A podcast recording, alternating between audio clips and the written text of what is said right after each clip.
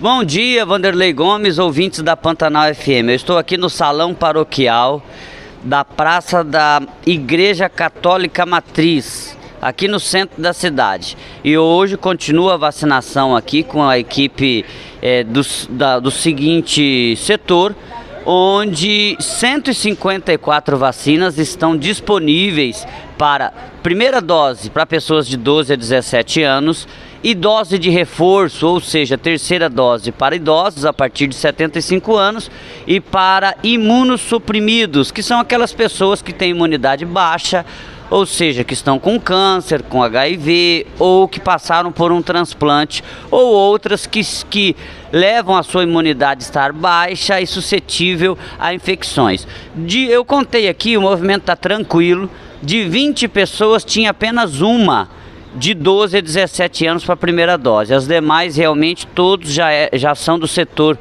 é, de pessoas idosas para tomar sua dose de reforço, ou seja, a terceira dose.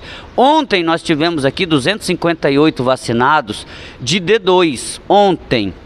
E esses vacinados foram pessoas que tomaram a AstraZeneca há pelo menos oito semanas, pessoas que tomaram a Pfizer há pelo menos oito semanas e pessoas também que tomaram a Coronavac. Então, atenção, a gente tem nos nossos dados mais de 100 pessoas que tomaram a Coronavac e não vieram tomar é, enfim, a segunda dose da Coronavac. Então, não hoje, porque foi ontem, mas quando retornar esse tipo de situação, você que também tomou a Coronavac, tomou a AstraZeneca, vai poder vir aqui tomar a segunda dose da Pfizer também. Amanhã não teremos atendimento aqui no salão paroquial, porque o setor não recebeu informação de que está vindo mais vacina, ou seja, o trabalho deve retornar realmente na próxima semana. Então é isso só para informar a utilidade pública sobre as pessoas aí, sobre a situação de vacinação. Hoje, recapitulando, terceira dose para idosos e imunossuprimidos e primeira dose para pessoas de 12 a 17 anos no Salão Paroquial no centro da cidade.